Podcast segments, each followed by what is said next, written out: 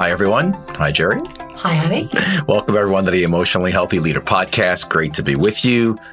We're together, and uh, our theme today in this podcast is the life saving practice of clarifying expectations.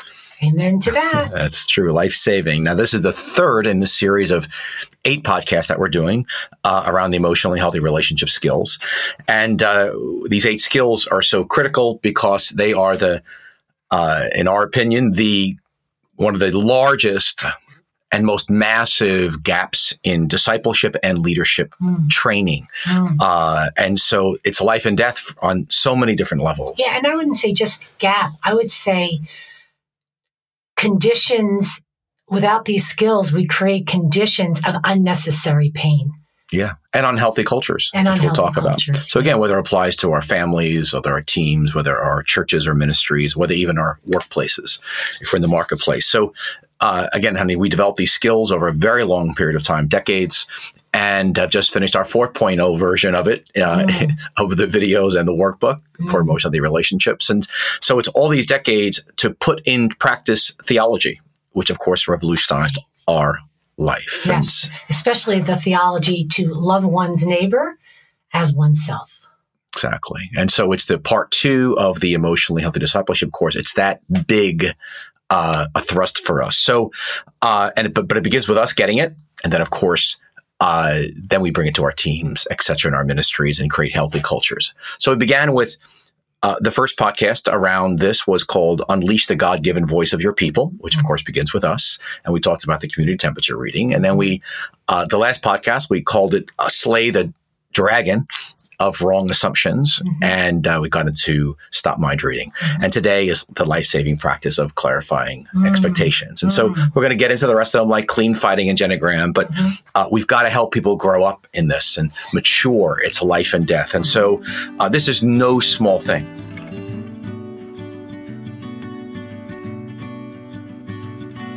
Now, before we continue, we launched this podcast for leaders like you who are facing complex pressures in order to live and lead out of a deep inner life with Jesus. The demand for this kind of content has far outpaced our resources to deliver this message. Your financial partnership will allow us to reach more leaders in under resourced countries where this message is critical. So I want to invite you to join with us today by giving at emotionallyhealthy.org slash give so that together we can radically renew the leaders in God's church around the world. Thank you for your support. Now back to today's topic.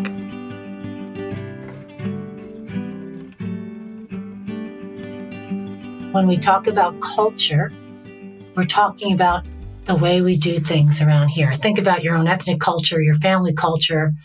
Well, it's the same thing. It's the way your family had a, it's the way you you do things. It's the way your ethnic culture it's the way they do things. And it's the same in yeah. church. A lot of times, though, it's just not spoken, it's invisible. But believe me, there's a culture. And that culture is largely flowing from the leadership. And so leaders have to be then, right, honey, so aware of everything they're doing and not doing that creates culture. And so we get into these skills and like today's theme of clarifying expectations. This is small, but it's gigantic in terms of shaping healthy, mature, loving culture. Yes, I, am remembering a horrifying moment for for really us when we discovered one day that the culture of our church before we had begun this journey or just as we were getting on this journey yeah. that the culture of our church really reflected more the culture of our families that we had been born into because that's how we had learned how to do things. And our discipleship had never touched this area of right, our lives. Right. And there was, I mean, obviously we, and we thought we had had the best discipleship yeah. there was at, up until that point, so to speak. And so, of course, we brought some of that in too, but it was a mixed bag of unexamined, uh, of the way, unexamined way of, of the way we do things around here. Yeah. So, and so one of the biggest problems that we, as the body of Christ, are accused of around the world is being very judgmental places. Mm-hmm. And one of the powers of these skills is to enable us to create safe spaces, safe relationships versus judgmental ones. So, Geri, why don't you take a minute and just address just what we've done so far mm-hmm. Uh, in the community temperature reading and stop mind reading how we've been addressing of how we, the issue of judgmentalism with these different skills. Well, that's one way of putting it. What I would say, this is how I would put it, that the first three skills in the emotionally healthy relationship course actually deals with the whole area of assumptions. Hmm. Because as we said last week, it's so big and so pervasive and, and it can feel daunting. And Hmm. we said we've got to get at assumptions because it wrecks havoc in they're like uh, assumptions are like landmines. You step on it and you don't you know it's there until you, you know, don't fulfill someone's assumption or your assumption isn't carried out or whatever. And so we get at assumptions really in three different skills in the course. In the in the beginning, especially. Yes, in the first three. That's correct. And so in the first skill, community temperature reading, we get at assumptions in the word puzzle. But in that case, assumptions is, is avoiding judgment. Mm. Okay, so that's one nuancing of assumptions, avoiding judgment. Last week, we talked about stop mind reading. And so that's another way you get at assumptions. Yeah. That's another way we nuance that whole thing of assumptions is to stop mind reading because that's a big form of assumptions. And now today we're going to we're going to talk about clarifying expectations, which is its whole, it's its own hornet's nest and it's bigger than the other two. And so it's very, very important to talk about. And um, you'll love this skill. You will, and uh, and so we're again we're breaking up unhealthy habits Mhm. that go back generations and generations. Mhm. Again, Jesus may be in your heart, but Grandpa's in your bone, and so we come at this so many making assumptions, judgments on people that it's very destructive, and we want to create safe places. So again, as you said, there's so much pain in relationships on so many levels because of this. So I, I, I- one of my mentors, Bob Beal, whom you know. Uh, who spent 55 years consulting with uh, for-profit companies and nonprofits and churches, and he had the saying, the saying uh, that I wrote down. I never forgot it. And he again, he worked with some of the largest ministries in the world. He said all miscommunication is a result of different assumptions and results in frustration, pressure, and tension. Well, it certainly results in a lot. I can, I can say That's that. true. And so again, we're going after the ninth commandment: you shall not bear false witness against your neighbor. Which ends up we create stories in our brain that aren't true, which means they're lies. And the kingdom is about truth and Not only that, but once you create a story in your mind that isn't true about someone else, it actually changes your behavior towards them. it's true. And and that's just yeah, that can be very harmful and unfortunate and unnecessary.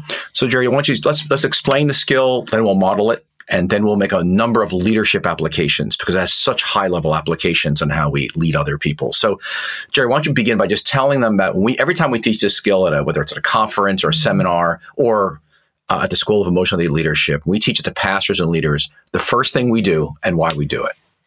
The first thing that we do is we ask pastors and leaders to actually write down, um, you know, like if we're doing it digitally, they'll put it in the chat box, expectations they think people have uh, of them as pastors.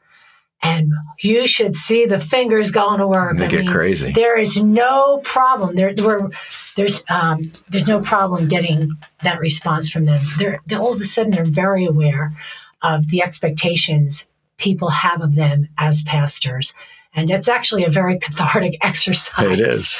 I did it once with missionaries, and Oh, uh, oh boy, that was really. Yeah, yeah. They were there. They, I remember that we were with these missionaries. We were actually in Mexico. They were missionaries from all over uh, Latin America. Yeah. They weren't that interested. Ah, skills. Who cares? Doesn't mean anything. But when we did this exercise, everything changed. Everything Uh, changed. and so here's I, I I remember we, we've had a list of 50, 60 things that people think or expect of pastors and leaders. right. So, I mean, we can just read a few of them here, you know. Preach great sermons every single week. Uh, be a great administrator. Mhm. Be strong but tender. You know, be uh, know every person's hardship and difficulty in the church. right. Have a great marriage.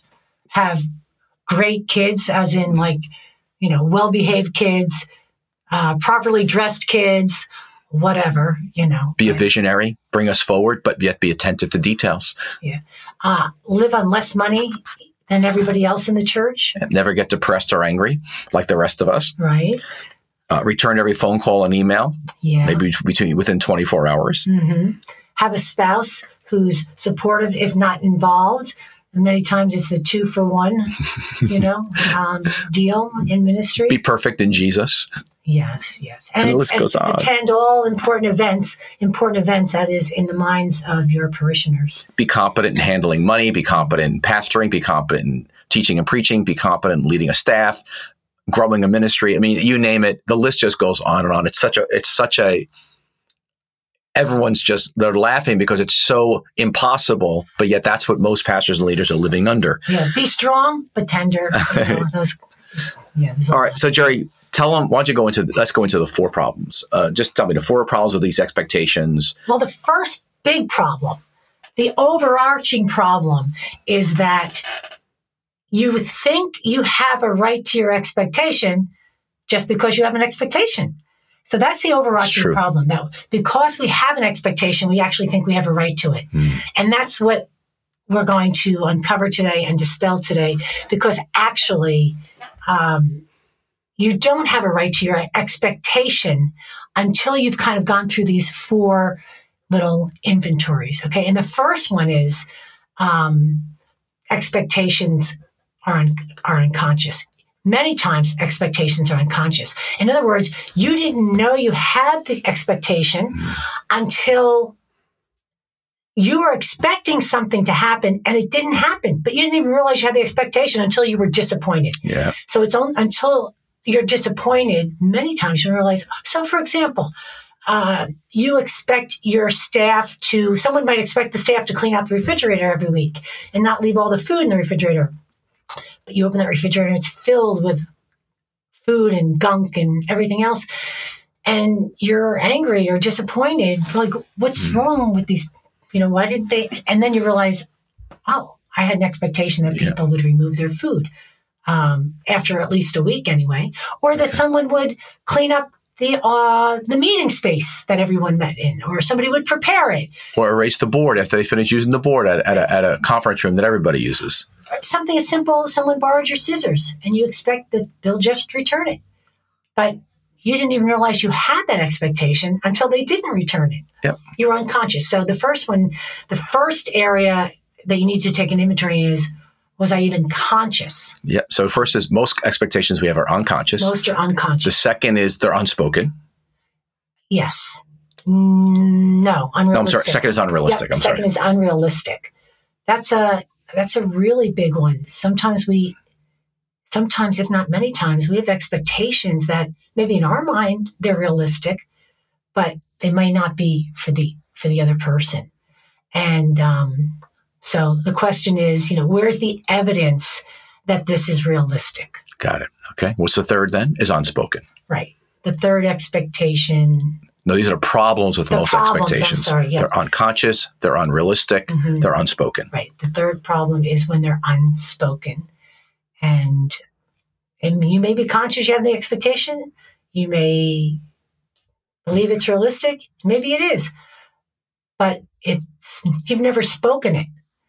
And because you think they should just No. you think they should just know.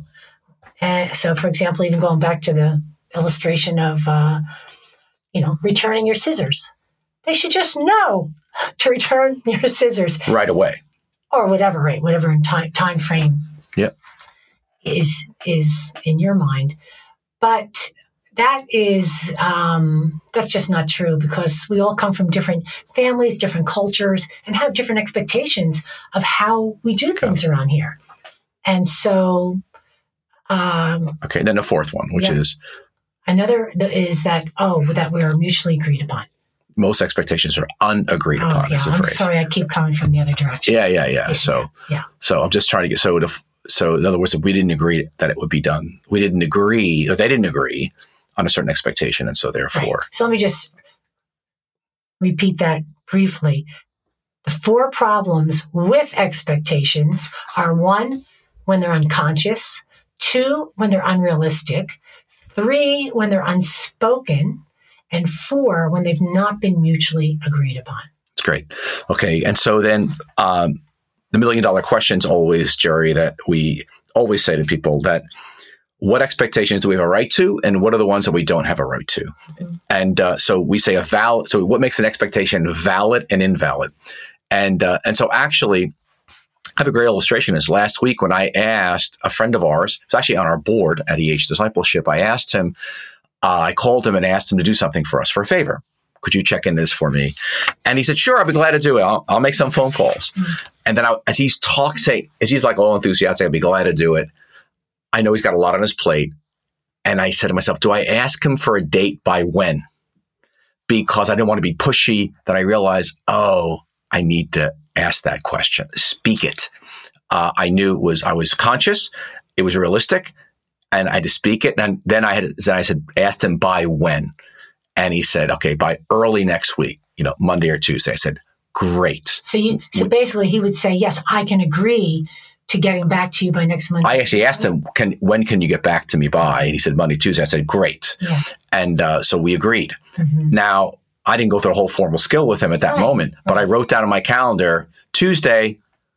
By Tuesday, right. get a response from him. If not, I'll call him or just move on mm. uh, that it couldn't get done. So uh, again, we don't even know we have an expectation until we're angry or disappointed. I don't want to get angry. I was asking for a favor. We have a nice relationship or disappointed. So I try to be as clear as possible with him. And it was great. So we have four criteria for expectation. You tell me if I'm right on for this, right? So a criteria for a valid expectation is it's got to be conscious. Mm-hmm. It's got to be realistic. It has to be spoken. It has to be mutually agreed upon. Mm-hmm. And then we say that's a valid expectation. So, um, and so this skill is so an expectation is only valid when it's mutually agreed upon. That's the thrust and the heart of this skill. Yeah. And there's so, a lot of you may be this may be raising quite a few questions for you and again we're going to point you to the course itself because the the course the session on clarifying expectations is well nuanced and yeah. should you should really answer a lot of your questions. So you're you, you've got to check that out. Yeah. So we're not going to go into all the stuff no. that goes into in that session. You guys no. will see it in the course. Please go look at emotion theory relationships on clarify expectations.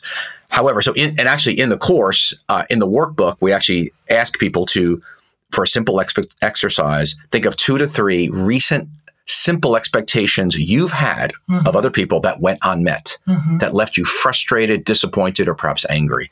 And so people do that with work, church, family, friends, mm-hmm. and they work that out. And then there's a little checklist yeah. where you, of the four things, were you conscious of it? Is it real? Was it realistic? Did you speak it? And was it mutually agreed upon? It's a tremendous exercise. People love it. Yeah. And we go into specifically what does realistic mean? Yeah um, you know, what does conscious mean? Spoken. Conscious spoken. Yeah. So why, why don't you do it with? me? Let's practice it yes, with me. Because, you said you have something for yes, me. because as you were saying this, um, there was something that really came to my mind. Oh, we often ask people that have you had a, a, a simple expectation that went unmet recently that made you angry, disappointed, or confused? And I can say yes, I have with my husband. okay. Um, uh, what's the word? Not disappointed, not not necessarily angry in this case, but I have I've become aware mm-hmm. that I have had an expectation of meeting with you regularly to talk about a myriad of things because at this stage in our life the season that we're in there's a lot going on. There is. And we have house things to talk about. We have family things to talk about.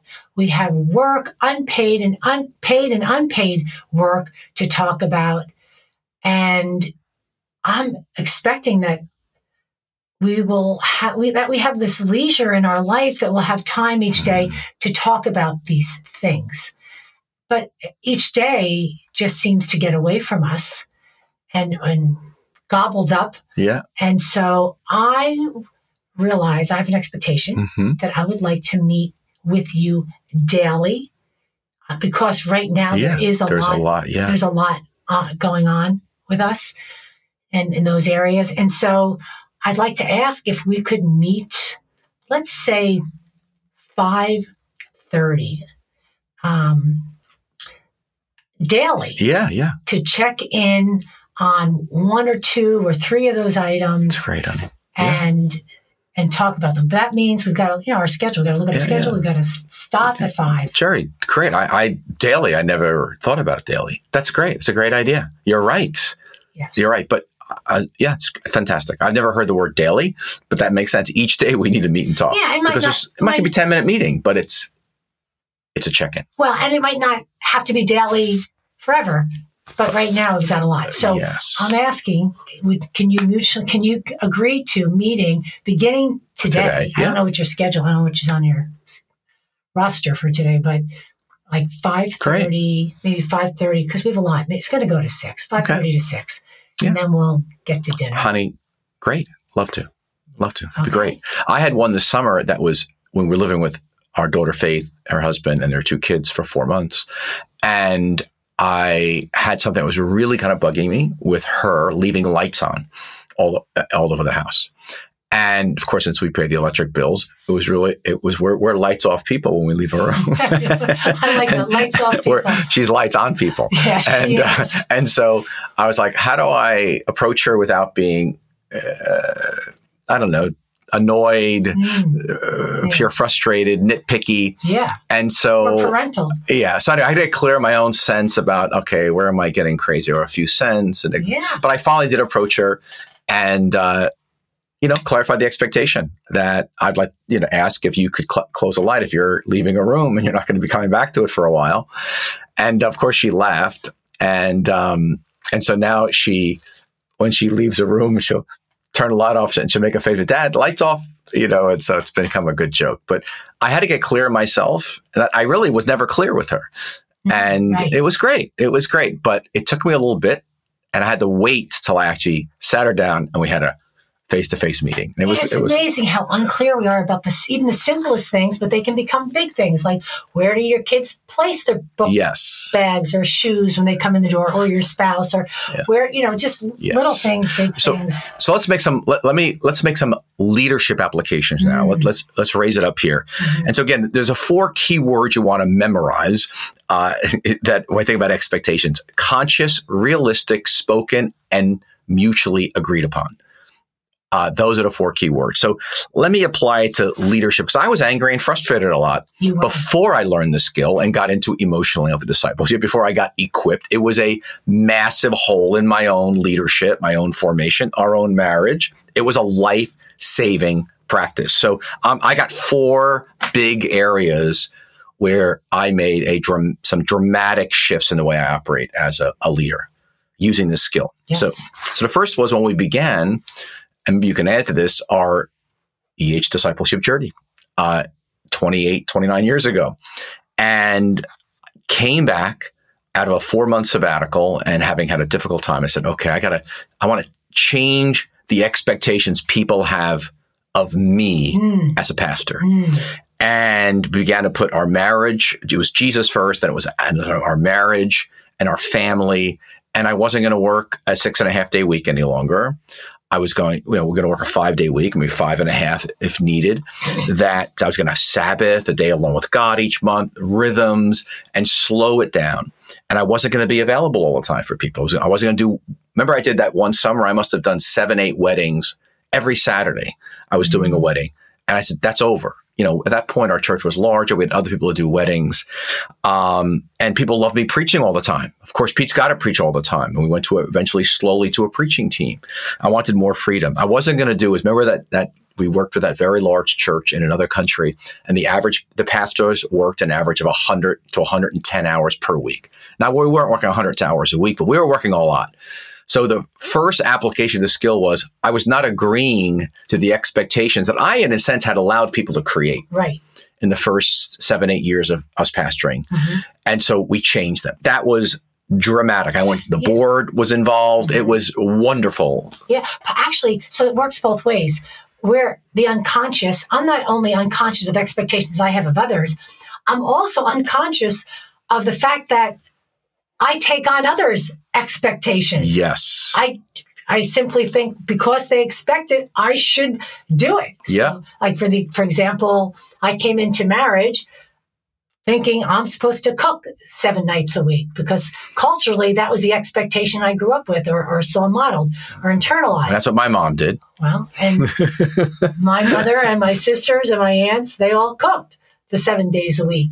And so anyway, just one little yeah. Yes. So expect we can we can also um, You changed it. address yes address the expectations not just of we clarify the ones we have of others but clarify the ones we think they have of them and change those as well And so we really, we really changed our gender roles. We were kind of in a fixed gender role, unhealthy way of operating. And it was wonderful. You declared yourself. Oh, I jumped. sh- i jumped to ship first it was wonderful All right, let's go back to leadership. but uh, true, changed our marriage.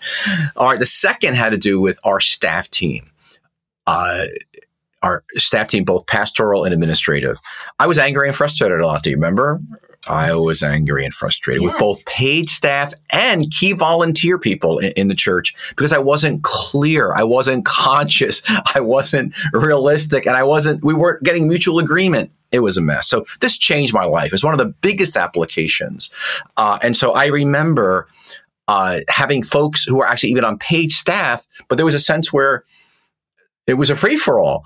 I, I could ask them to do something and they'd say, even though they worked for me, they'd say, no, I don't really feel like doing that. You know, and I'd be like, well, I don't understand. I'm your lead pastor and I'm the one who hired you. And because we had a dual relationship, we were also friends.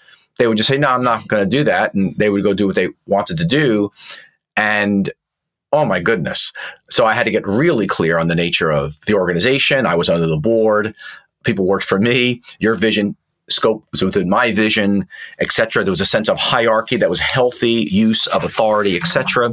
And uh, and so I began to develop a a rule of life, if you remember, for all the pastoral staff, and then a separate one for administrative staff. And the first, there was two parts to that rule of life. One was their inner life. What was I? What was the expectations around people walking with Jesus? Things like Sabbath and uh, leading out of their marriage or singleness, or having a life of prayer, uh, some offices and silence and stillness and etc. So there was inner life issues that we agreed upon, and I put it in a nature in a rule of life, and then there was outer life issues of how we operated as a leadership. And I remember, and I actually wrote down here, Geri, I actually pulled it out. We had in that document that all the staff ended up agreeing to was around we are set apart by the board and the larger church to do a role. We're one of the few people that get, actually get paid for it. Or if you're a volunteer, it's a privilege to be in a position of leadership. And that the, the fit may change over time between what the church needs and our own personal needs. And that every year we're all subject to periodic reviews uh, around our job description, our status, and any kind of contract we may have. And that it's always open before the Lord, and that it is a privilege to be in any kind of role of leadership in a local church. And uh, so that, w- that was just, and that we were stewarding the church's resources. And so no one owned them. No one was working for life necessarily. We have a mission from God, and we're all, in a sense, under that mission. So that that was revolutionary. yeah so i mean i That was gigantic. what I hear you saying, it's amazing because this little skill that started out with us really clarifying who's going to cook and when they're going to cook. That's true. But because we practiced and learned Mm. it and internalized it, we were able to keep bringing it to the next level, Yes. to the next level. And it just kept blossoming It did. into wow, this has such far reaching impact in so many areas that are really significant and important. But it actually, and still, still goes back to one of the ways you can get back at this, whether it's a small thing or a big thing, is again, uh, paying attention to your frustrations And and, your disappointments and your anger and ask yourself, what was I expecting? Yep. And then that leads you back to the, the little inventory and the problems when they're un, when they've been unconscious, they've been unrealistic, they've been unspoken or, or agree, unagreed upon. Isn't it, isn't it interesting, Jared, how over time we've realized every one of the skills are a way of discovering our voice. And I know I discovered my voice as a leader, Yeah. and it took me time to get clear what is Yes. it that I want from people who are on our pastoral staff or even administrative staff and or volunteering. And so we actually put it in the rule of life. And I want to recommend to all of you listening or watching this podcast, uh, there's a place you can watch, you can read that sample rule of life that I wrote, and then actually some videos on how do I create one for my team. And you just go to emotionallyhealthy.org slash rule. That's emotionallyhealthy.org slash rule. It's a great free download and you get a chance to read what I did write a number of years ago for our pastoral Yes. staff team. It'll give you some Beautiful. good ideas. Yeah. yeah. Can I Um, just go back for a moment to that finding your voice? Because Yes. there, I think we the reason that the skills help you find your voice is because one learning about them and the theological integration of them is reframing Yes. it's, it's you know um, be not conformed to this world but be transformed by the renewing of your mind so they're renewing your mind in a way that you hadn't seen or thought about things or realized things Hmm. so one, they're renewing your mind, but two, they are giving, we actually, the skills are giving you handles, literal handles to how to say things. Hmm. You know, hey, can I clarify an expectation um, that I realize I have of you, or can I check out an assumption Yeah. I think you have of me? Or so, hey, I, I'm puzzled. These these things between the renewing of your mind Yes. and having these handles are literally setting you free. Yeah. And setting everybody else free. Yeah, once well, once you get free, you can be. Believe true. me, other people are then going to have permission to find their voice. That's true. That's true, honey. It's excellent. Well, two other applications for leadership, uh, which were have really changed my life. One was even hiring someone for any position. Uh, Absolutely. I used to be very sloppy with a writing a job description and what are the qualities I'm looking for, we need, and the role that needs to be done. you know, I mean, uh, would you say you were sloppy or just not trained? That's true. I wasn't trained, No. and I wasn't. 'Cause you Cle- are I wasn't trained to even get sloppy. You are not, but you were untrained. And when we're untrained, Yeah. I, I, I don't know. We, I guess you, I would you- follow my feelings. I sense Jerry's a great person to put in this role, but I wouldn't do the hard work of saying, what is it that I'm expecting? But you but also didn't know how to do. I didn't know how to do it. So I began to get I really know. conscious and I began to get realistic and began to get speak it. And then they agreed upon it. So the way I even hired people, even as volunteers, was dramatically changed. And I had to learn to do the hard work of writing a really good description, you know, bouncing it off someone, getting very clear. And then when I'm talking to folks and interviewing folks, getting very clear. So that that was that was it's hard work, a major application of clarify expectations is a hard as a work, leader. but there's a lot less pain Oh, on the oh, other side. A lot less. Right? When you put the hard work in up front, there's less chaos down the road. Yep. But you're also forgetting about, I don't know if I'd call it hard work, but there is the, the diligence of practicing the skill. Yeah. Okay. You're not going to get good at this thing blossoming into the important work of job descriptions and hiring staff, et cetera, et cetera. But if you're not practicing the skill in your own life, and I think we're going to probably talk about that Yep. towards the end. And a, fi- and a final application had to do with quote membership. Now, it's interesting in the early days. I don't know if you remember, honey. In the early years, we were like, "There's no membership. We're all here. We love everybody. Everything's good." And then what happened was a fellow uh, left his wife and began to have, while he was still married, had an affair with someone. He's in the church. He's with this other woman, but he's still married to somebody else. And I remember saying to him, you, you, "This is not appropriate." And he said to me, "Well, who are you to tell me what's appropriate and what's not? I'm just attending here.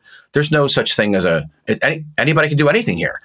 And that's when I began early on to realize, "Oh no, we do need some healthy boundaries about what does it mean to be a member of this community mm. and to be under our leadership." And so, as we got into emotionally discipleship and clarify expectations, I began to think about what does it mean to be a member of this community or part of this community. And so I, I took this skill of what can they expect of us if you become a member of us as leadership, and what can we expect from you as a person who's now in the church as a quote member of this community. Right. And so I wrote down, these are some things I wrote down. I, I called them privileges and, re, and uh, responsibilities. So the privilege, what you could expect was things like, and I remember at every membership class, I would review this. You could expect pastoral care and covering. You could expect equipping opportunities. You could expect that you could be put in leadership uh, places. You could participate in membership meetings and key votes on important issues, and you could serve in leadership. So there were some privileges that came with that. And they said, what can we expect of you? And responsibilities. And we would expect you to follow Jesus, uh, and that you would pursue Jesus yourself, not just expect us to carry you spiritually. We'll equip you, but you're going to pursue Christ. That you'll submit to the oversight and shepherding of the leadership in areas of doctrine, direction, discipline. I, we don't want to submit to us in terms of making a decision: do I buy a house in this town or that town? But in areas of doctrine, shepherding, direction, there's a you sense a sense I can trust that you're leading us in the right direction as a leadership. And as you got clearer in all these areas, like again, hiring staff, putting job descriptions in place. What does it mean to be a part of this community? What does it mean to be part of this community? Ministry and pastoring oh. became much more life giving and easier, so much easier, easier and more life giving. It's true, so much less chaos. There were things like being involved in some kind of a group ministry, be connected, serve with your gifts inside the body or outside the body, uh, serve and to give financially as appropriate. So, okay, I mean, it was it was fantastic. He said, "Hey, thank you." It was really it was the, this was a, a, a, basic skill which we teach in the relationships course for just daily life, but the leadership implications were just vast. Yeah. Why did you say thank you? Oh, I just glad you brought some great points. Oh. I, just, I, I forgot almost like, oh my goodness, it made life so much easier as a person, as a leader, so maritally, parenting, you name it. All right, Geri, we have this saying, and I want you to expound on it that new skills plus new language plus intentional follow up equals transformed community. So why don't you just let's talk about the place of reinforcement. We don't just want the folks listening to this podcast to say, "Oh, it's really interesting. Let me just let me go get the relationships course and let me just practice a skill once or twice, and then I'll all be good to go." Uh, why is reinforcement so central to actually making disciples, building a healthy culture, having long term impact with the use of all the skills, but especially, of course, with this one, clarify expectations? um, reinforcement. That was the yeah the key key word. Yeah, yeah. I would say the key word is um, I guess is practice. Actually, don't buy the kit if you're not going to practice. You're just going to waste your money. Because even I tell people in the course, I said you're not going to if you don't practice. You're, you're not going to change because you've got thousands of years of history of doing it a wrong way. Right. Literally, we say, you know, a thousand years, hundreds of years, because this is generational. Um, so practice is so key to changing. Yeah. Um, to to getting not, not just you're not just getting a uh, adept at something, but you're it's raising lots of awareness of what's going on inside of you, mentally, yeah. emotionally, spiritually. So, I don't know, just and how do we use it, Geri, as mentoring moments? as we're mentoring people and working with teams, even now, oh. that when we see unclear, oh, fuzzy expectations right, right, and people right. frustrated and disappointed with somebody else, so often it's a mentoring moment. Yes. You said you had an example yeah, of that? Yeah, like you mean in terms of expectations? Yes, no, expectations. Okay, sure. Yeah, I mean, it's true of all the skills. But, and oh, yes. Oh, my goodness. I used to love when people would, um, as, as a leader spouse, uh, people had expectations of me, many expectations of me that I never agreed to. So, for example, someone might in the vestibule of the church after a um, service come up to me and you know and say, "Oh, I didn't see you at that event yesterday," uh, and I said, "Really?" I said, well, why would you see me at that event yesterday? I never agreed to go to it. And they would be they would kind of be you know surprised by that response because they figured if they had they they're figuring if they had an expectation that I'd be there, then I should be there. Mm. And so when I, I, always loved opportunities when people, I knew people, someone had an expectation of me because it was an important discipleship moment. Yeah. It was an opportunity for me to say, Oh, I, I never agreed to that. And all of a sudden you'd see their head kind of go like a little bit to the side because you're the, you're the pastor's spouse. You, you're supposed to be there. No, because it was also that phrase like, I never agreed to it. Yeah. And it was like a whole, it opened up a whole new way of thinking for them. Yeah. And um, so it would have this, it was an opportunity for me to talk to them and disciple them in expectations. And here I am, I'm free, right? I'm, I'm pretty free of other people's expectations for the most part. and and now I'm being able to set someone else free and then they're going to set someone else free etc i mean it, it's another way it happens but so in yes in every interaction in staff meetings Yeah. in supervision etc etc whenever it comes up i mean and you would be, you saw the ripple effect. Um, pete and i would practice it. We wouldn't teach it to anybody. First we practice it. Yeah. and then we would teach our family and then we would teach our staff and elders and it would just have a rippling effect and we would hold each other accountable in staff meetings around mind reading around assumptions around puzzles around clarifying Yeah. expectations and it's just it was it's brilliant. yeah it I just remembered something, and I'll close with this thought. okay I remember uh, we would, and you especially, we would offer seminars at the church. Now we teach the in the emotionally relationships course. It's eight weeks, and we teach the we give people an introduction to these skills. yes But what you would do is you began, it still goes on now in different churches. You would use, take a skill like clarify expectations and you would run like a, a two hour Saturday morning seminar. workshop yeah And you would run the workshop at key moments, like before the holidays, when Mm. people are going to go to be with their families at Christmas or Thanksgiving. right And there was lots of chaos because all these expectations about gift buying and who's doing food. And people come back from holidays so angry, frustrated. right And we, you would teach the skill, and now others teach the skill in, a, in an even broader way, apply to the holidays. And it would get, it would be packed. People would love it. They would come back and say that was amazing. And then we would run some of these skill workshops, you know, at different points in the year. Just one, like clarify expectations for a few hours. I that was brilliant, and because it was such a felt need at that moment. very this skill is a very very felt need and that's why you could do it for for a marriage workshop Oh my gosh, because parenting workshop. there, there- we have thousands of expectations around marriage and one thing we haven't mentioned again it's it'll, it's in the course we go into more detail in the course because you hope hopefully you're asking or at some point where did all these expectations come from Oh yeah.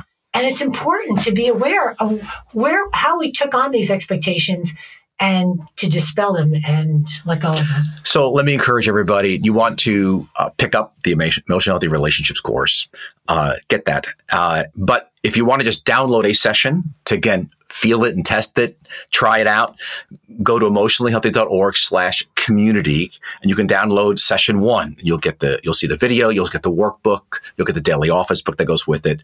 And it's a free way of kind of getting, getting in and getting a taste of it. So let me encourage you to do that.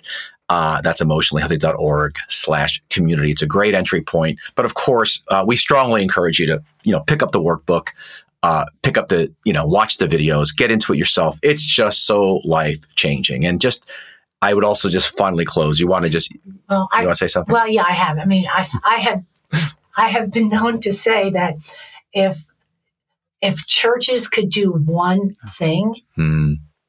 like this, clarify expectations, we and check out our assumptions, Wow. we could advance the kingdom of true. God so much just by doing this one thing around this whole area of assumptions. Just imagine our own lives if we had never learned these skills. Oh. Let's not, let's not imagine. Let's not go there. Let's not go there. I can't imagine leadership. No. Well, that, thank you so much, honey. Thank you. Thank you, everybody. It's been great to be with you. It's been a joy on this podcast to be together. Geri, it's so much fun doing it together. it is. Thank you so and, much. and and in the coziness of our own home. home and this simple technology. So bless you, everybody. Have a wonderful day, and uh, may God's good hand rest upon you.